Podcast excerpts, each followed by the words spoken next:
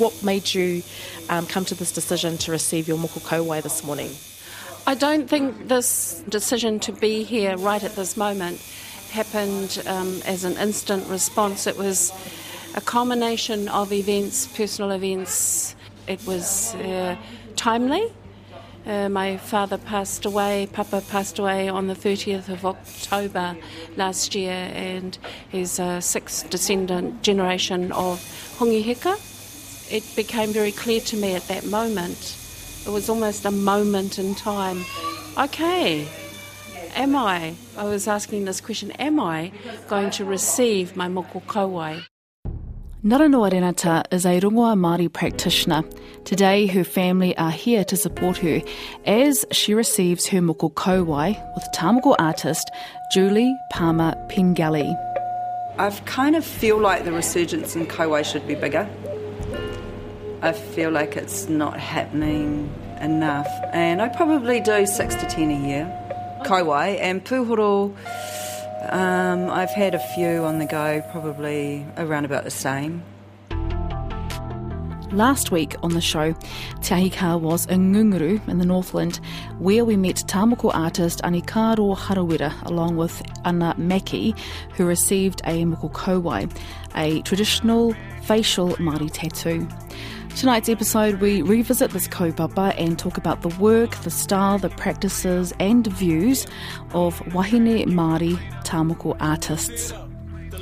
In this continuing series, Tāmoko Sessions, I'm at Art and Body Studios at Mount Maunganui.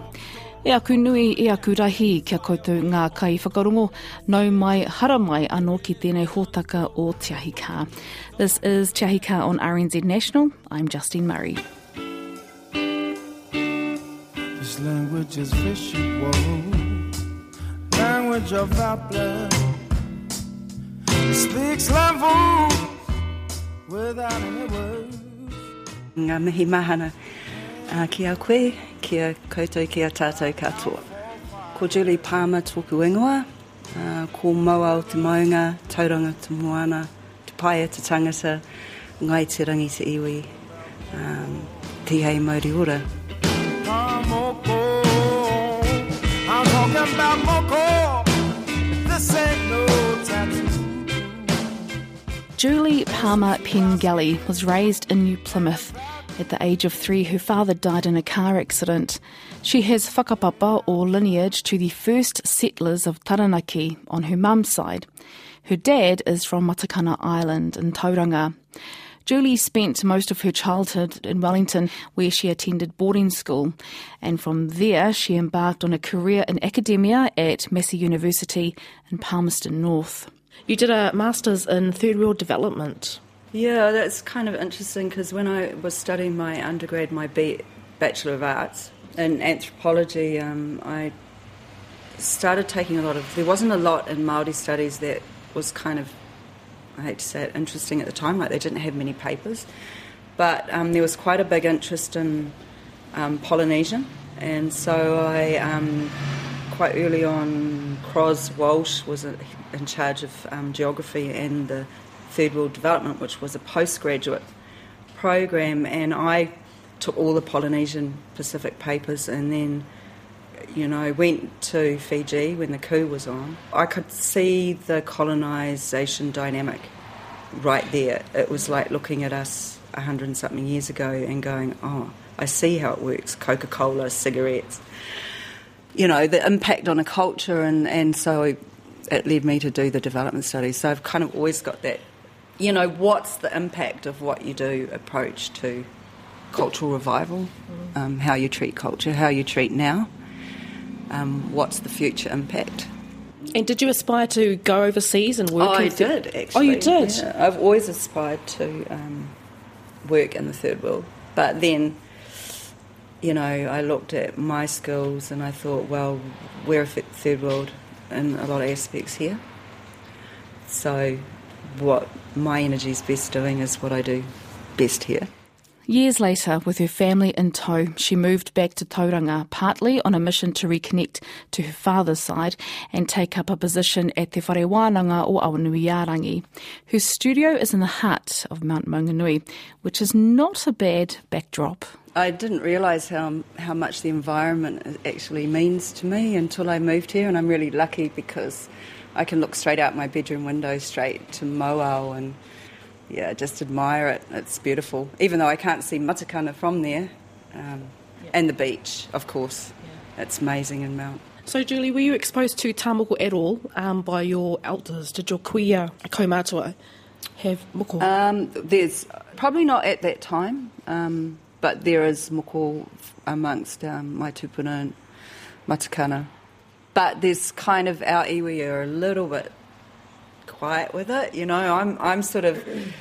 Oh, I really want my kauae, but um, my aunties are all like, no, no, and I'm, like, you know, at that kind of impasse of do I get it first? Do I try and push my aunties? Everyone's got this misconception that um, they have to have te reo and they have to have all those things, and I'm kind of like, back then you just had to be 15 or, or not, and the, the reo was a given.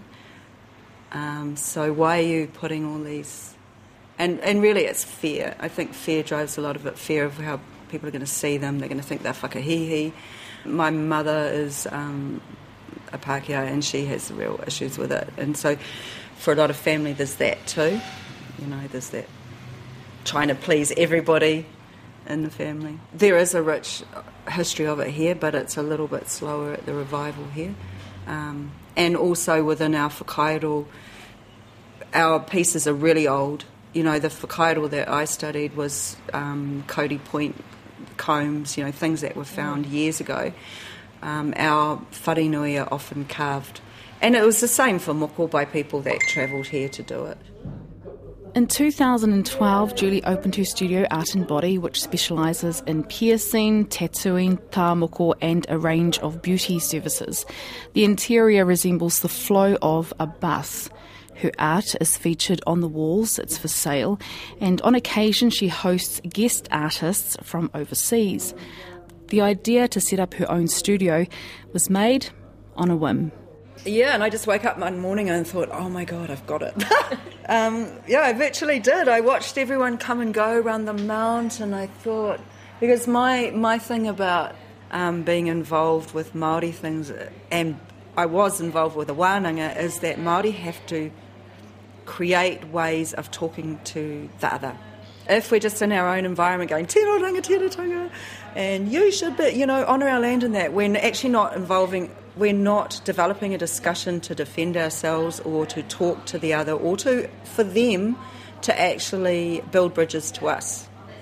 And so, in, in my painting practice, I very much, um, it's a public art gallery, and I want to talk to the discussion between Māori and Pākehā. So when I came up with this space, I wanted to create. I didn't. It wouldn't have worked for me to create this massive Polynesian space in Mount Maunganui. It just no one would have rented me a shop for a start. Did you feel like you would alienate, alienate people? Yeah, um, no one would rent me a studio for a start. It's hard enough as a tattooist to get a studio in the Mount. Um, and no one would come because they'd feel threatened. And I've had an art, um, contemporary art gallery, and and that, and people felt threatened walking in. Um, my thing was okay. One, create a, an environment where it didn't have that whole tattoo feel, that threatening sort of old school tattoo, and two, create an environment where there was no stigma to Maori and it wasn't going to be overt, but where other people could see Maori, inter- you know, how Maori interacted with. It wasn't a market-driven um, decision. It was very much a, a cultural acceptance decision. Tauranga is very, um, you know, Maori aren't well represented here, and there's quite a lot of um, elderly and people with, you know, old views, and I wanted to convert them. So, you know, the two million dollar woman with getting her nails done would kind of see some Maori stuff happening. Yeah. And I wanted my 70 year old Maori clients to feel comfortable in an environment. So the bus was accidental, really. It was just, I was just looking for a way to mirror. I'm not sure why, without being, you know, patsy pink and now, that if I was doing it now, I'd probably do a waka. When it comes to Tamoko, I understand it started for you around about 1990, 1991 with um, Derek Lardelli especially played um, a pivotal role, really. Yeah, um, I remember, I mean, I actually met Rangi around about that same time too, who, and we were, you know, obviously young. Julie's former partner is renowned Tāmoko artist and sculptor Rangi Kipa. Um, and I was doing teacher training, one year teacher training, and I met people that would, would all become important actually Robert Jahnke and Derek Lardelli on a teacher in service art course. And um, that's what really inspired me. Derek was profiling um, Te Aturangi Clamp, who's moko puhoro he'd done. A puhoro is a and I ended up tāmoko design on the front and back of the thighs and buttocks. and saw Derek um, doing Piri Sciascia, doing his puhoro. And then Which features on a. Um, Mana magazine. Yes. So if you were looking for dates and sequence, Yeah. you could kind of go he's kind of with uh, holding a, Yeah. a mere, yes. and and of course that all those first experiences um, had a huge impact and um, Rangi and I had already had a connection through art and and he was already interested in it um, as well on, on receiving moko but what happens when you want to receive it and you can't find anyone is you end up doing it Ah, okay, right so yes.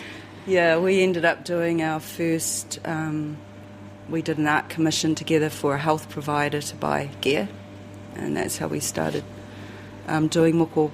But I was already on that sort of Maori art journey. I'd already kind of got quite a depth of research and study through um, Massey University. You did your degree in anthropology. Well, I started a degree in anthropology because there was that was what everyone kind of did as Maori artists. You know, it didn't seem like art made sense in that Western style of art, and so I'd started doing. A, actually, started a BA in education and psych and hated it, and and took one anthropology paper and loved it and sort of swapped over, and and through that met um, Robert Jahnke and and he was developing this art Māori art degree, and so I kind of followed that journey.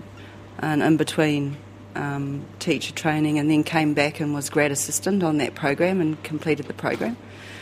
Um, and that was awesome. It's still an awesome degree, you know. It struggles in Palmerston North, but um, you know I'm really proud of all the graduates I see of that program.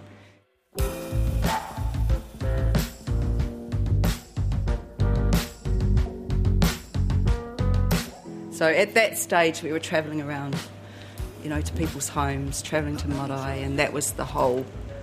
That was where the groundswell was coming from. No one had studios. There's just um, four or five people doing it in, in a controlled environment, you know. And there weren't issues at that time about health and safety. And Well, no, I mean, everyone was aware of the Samoan, um, that there'd been some issues in the Samoan community, and at one time we were, you know, our ropu was consulted on those skin and piercing guidelines because what, what they didn't want to do was go, no, you know, you can't do it the traditional way, which is kind of had a bit of foresight about that. But yes, we want to offer some guidelines as to this is good practice. Um, back then, we had to make our own needles. We needed an autoclave to sterilise. You couldn't buy plastics and disposables. You know, it was quite time consuming. And that was the tradition of tattoo, but we didn't kind of fudge it and not wear gloves and things like that.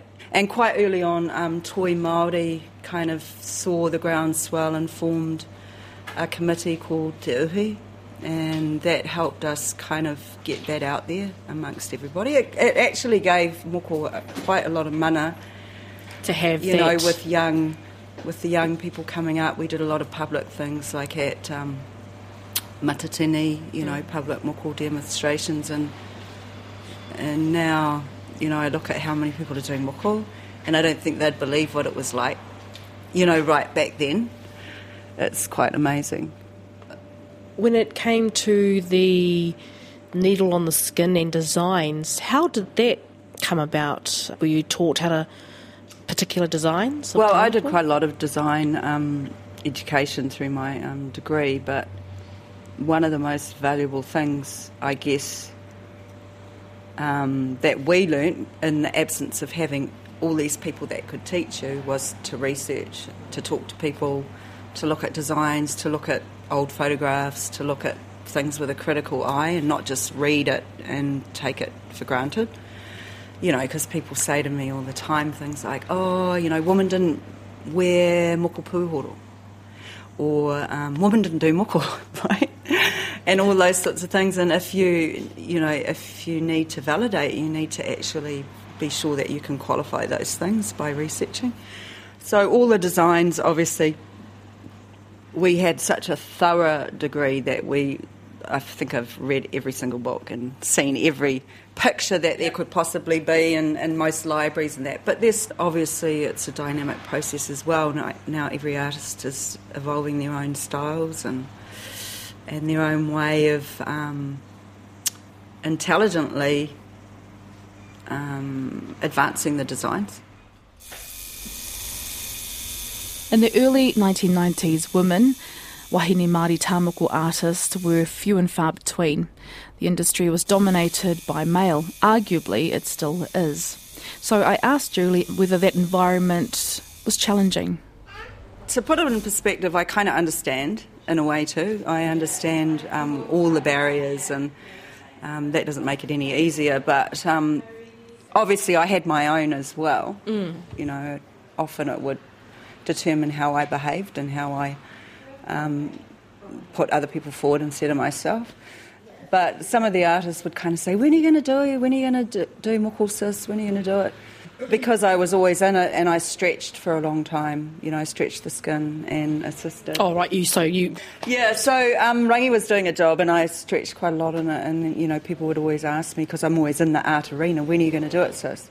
And then when I did, they were like, What? You're, you're doing moko on men? And I'm like, well, you were just flashing really private pictures of women. And you kind of have a problem with me doing it on men. And then, and then there's always people will vocalise their support, but by their actions won't be supportive. Often the woman saw me as threatening too, you know, because uh, at that stage we moved as a team and that was um, a good thing but other women found me threatening, and they didn't like me. They didn't like me making decisions about moko, um, and so tried to, you know, what's the opposite of validate? Unvalidate what I'd my learning and what I'd learned and what I'd gone through to be doing it. Um, so being in a partnership wasn't always complementary um, to it. And now I see being a woman in it as as an advantage. I feel like um, people are more trusting in a little bit. And I don't know, I mean, in our studio, we have all women. It's more about our client than ourselves. Um, and I find the energy kind of back then was, you know, it's all in revival and, you know, go, yeah. go. And you need that sort of go, go yeah. to um, do it. But now things are settled and and everyone's worked out their own sort of modus operandus, you yep. know. Um, and people have choices about how they choose how to go and receive more So, but still, um, I think within the tattoo industry, you know, there's a lot of sexism. You know, I've had responses to images like people, you know, criticise them online and saying, "Oh, woman never got that. Where did you get that information from?" And and so I've continued to have to validate the practice for other women as well. But luckily, look, there's a, there's a number of women. I mean, we've talked about a few, but there's you know there's probably at least twenty women um, doing moko. As part of this series, Tāmoko Sessions, I asked the artists about their views of kiri tuhi. Now, kiri tuhi, the word is defined as non-traditional tattooing, that it has no whakapapa. But Julie disputes that. I mean, I'm pretty progressive in that sense. Like, I've had some views in the past, like about Pākehā getting moko, and but those views have always been relevant of the time. Like at the time of revival, I, I didn't believe in Pākehā getting moko because I believed it deprived our communities. So it was for us to, you know, share it with ourselves and feel proud first, and deprived not feel deprived in the sense that it took away from our people. Well, um, you know, even if you talk about koha or, or however people were getting it, if a Pākehā came and got it, and yet a whole lot of Māori didn't feel like they were entitled to it, didn't feel in control of it, didn't feel the mana of it had fe- had fallen on them, then it was really unfair to externalise it. For me, it was about um, making sure it was healthy in our community, and and then there was a role for Pākehā to play. Obviously, today, you know, now there's a wide range of Indigenous people that come and get moko. There's, and that's because um, the artists are actually in control of the mātauranga and and and actually they're responsible for what they do. Um, and there's people that support our journey and getting it out there is supportive of our journey. It's healthy now, and our people have a choice. But back then, you know, so my thoughts on it have evolved significantly. I don't believe in kirituhi. I don't believe in the word. The reason I don't believe in it is I believe that the language that I'm using is moko, and as long as I'm doing it, I would never half do a tattoo on anyone or pretend tattoo or uh, not quite a Māori design. And therefore, as long as I'm doing it on someone, it's moko, right? There's no kind of half moko. Or... So I don't believe in the name, um, and I get why people use it, but um, I believe the mana still sits with moko, so it's more appropriate to use that. Yeah, because I think the well, the term that I've certainly heard is that kirituhi has absolutely no whakapapa. Yeah, but that's it. that's wrong because when I when I do a piece on um, someone who doesn't whakapapa Maori, I put this whakapapa in the the moko, in the design, and I will use that to any any bit of information I will use to represent their whakapapa. Julie has taught art and design at tertiary level. She has held exhibitions in Aotearoa, America, Canada, and the Pacific Islands. In 2008, she was the artist in residence at the Northwest School of Art in Texas. In 2010, her book, Māori Art and Design Weaving, Painting, Carving, and Architecture, was published. But back to Ngaranua Renata, who we heard at the start of the show. She's undertaking her moko kauae. She explains here how she prepared for the session and the reasons why she chose to get this done. I became very focused on that uh, thought that just became embedded in, in my whatumanawa and followed through and realised that it, we'd been carrying this matriarchal lineage on my mother's side through my great great grandmother Peti Kingi, who became Peti Rudolph, and from my mother's um, hapu Ngāti Pakahi. So I spoke directly with my cousin Kura Tuwaru Rewere about the artist. the artist, yes, yes, who I so much respect for my tuakana kura, and we embarked on a conversation, and she said, "Oh, if if I'm going to have it done, it will be done by Julie." And I went, "Okay, I'll call her." And then, of course, kura was had to.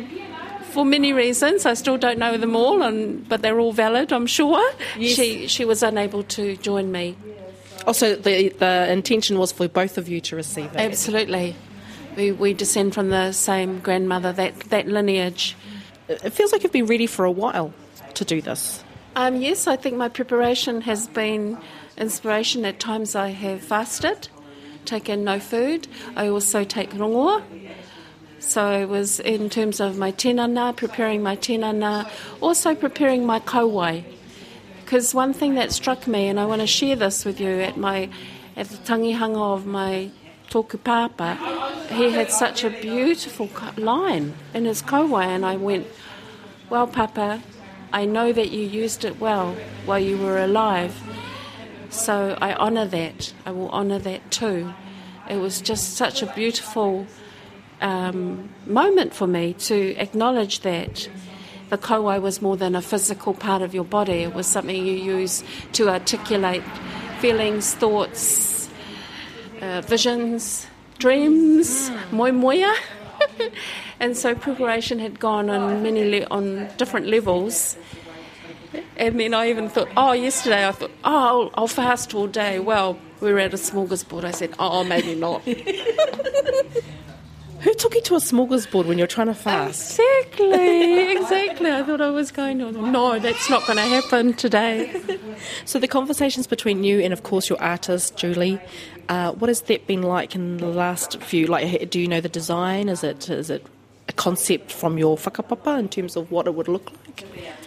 To be honest, I had complete faith that who I was engaging with, which was Julie, that that would be her to offer, and I would have no idea. Although I had uh, photographs of my great great grandmother who died when she was 114. Oh my Peti, goodness! Peti Kingi, and was very respected in our community, our village, and I call it a village, Kaeo, in Whangaroa. I have seen many designs. I've been to the privilege of, of watching moko kauae as people are talking to me. I'm, I'm looking at their designs Yep. and thinking, Intricacy. Yep. oh no, ah, okay. but the question that she did ask me uh, two days ago was, do you want your chin, uh, do you want your lips done? And I thought, I'm not sure, therefore, no. But the design, uh, yes, looking at my great great grandmother's photo on many occasions, I thought, no, I'm not going to copy. How can I do that? That, that wouldn't be at all appropriate.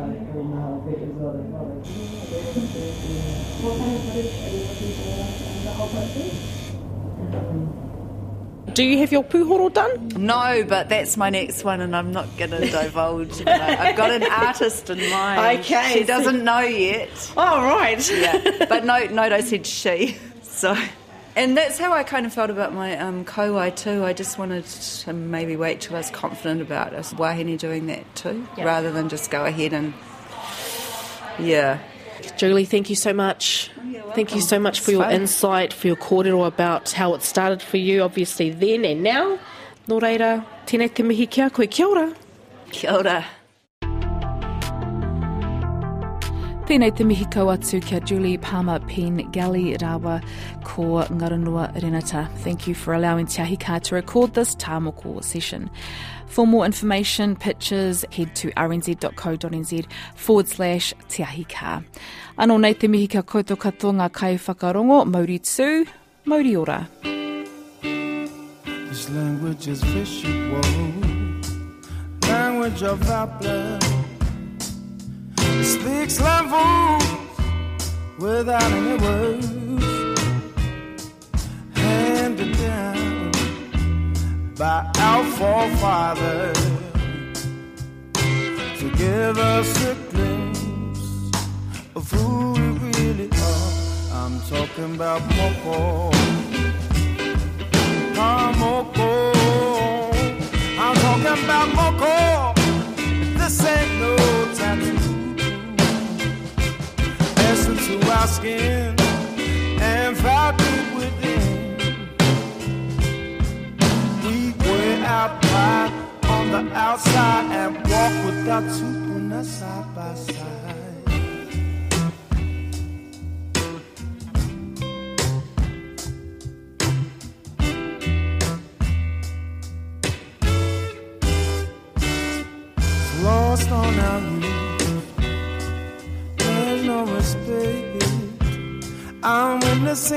Death of our culture. This generation's fiber is being destroyed. And not going for loot.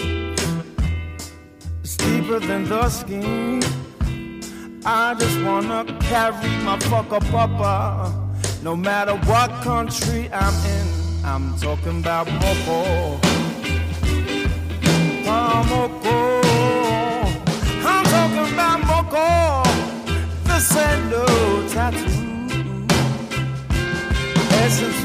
Skin it is.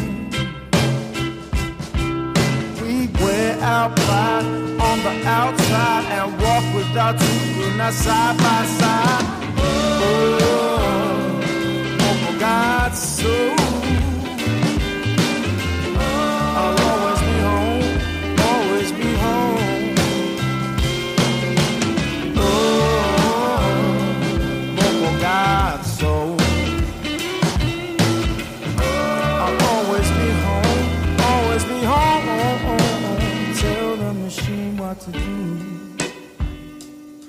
Chisel controls you. The tools of our ancestors here to carve anew. The Lord of our being is dying without elder. Things need to change if we're to return to a golden age. I'm talking about Moko. Moko. I'm talking about Moko. This ain't no tattoo. Pressure to our skin and far with it.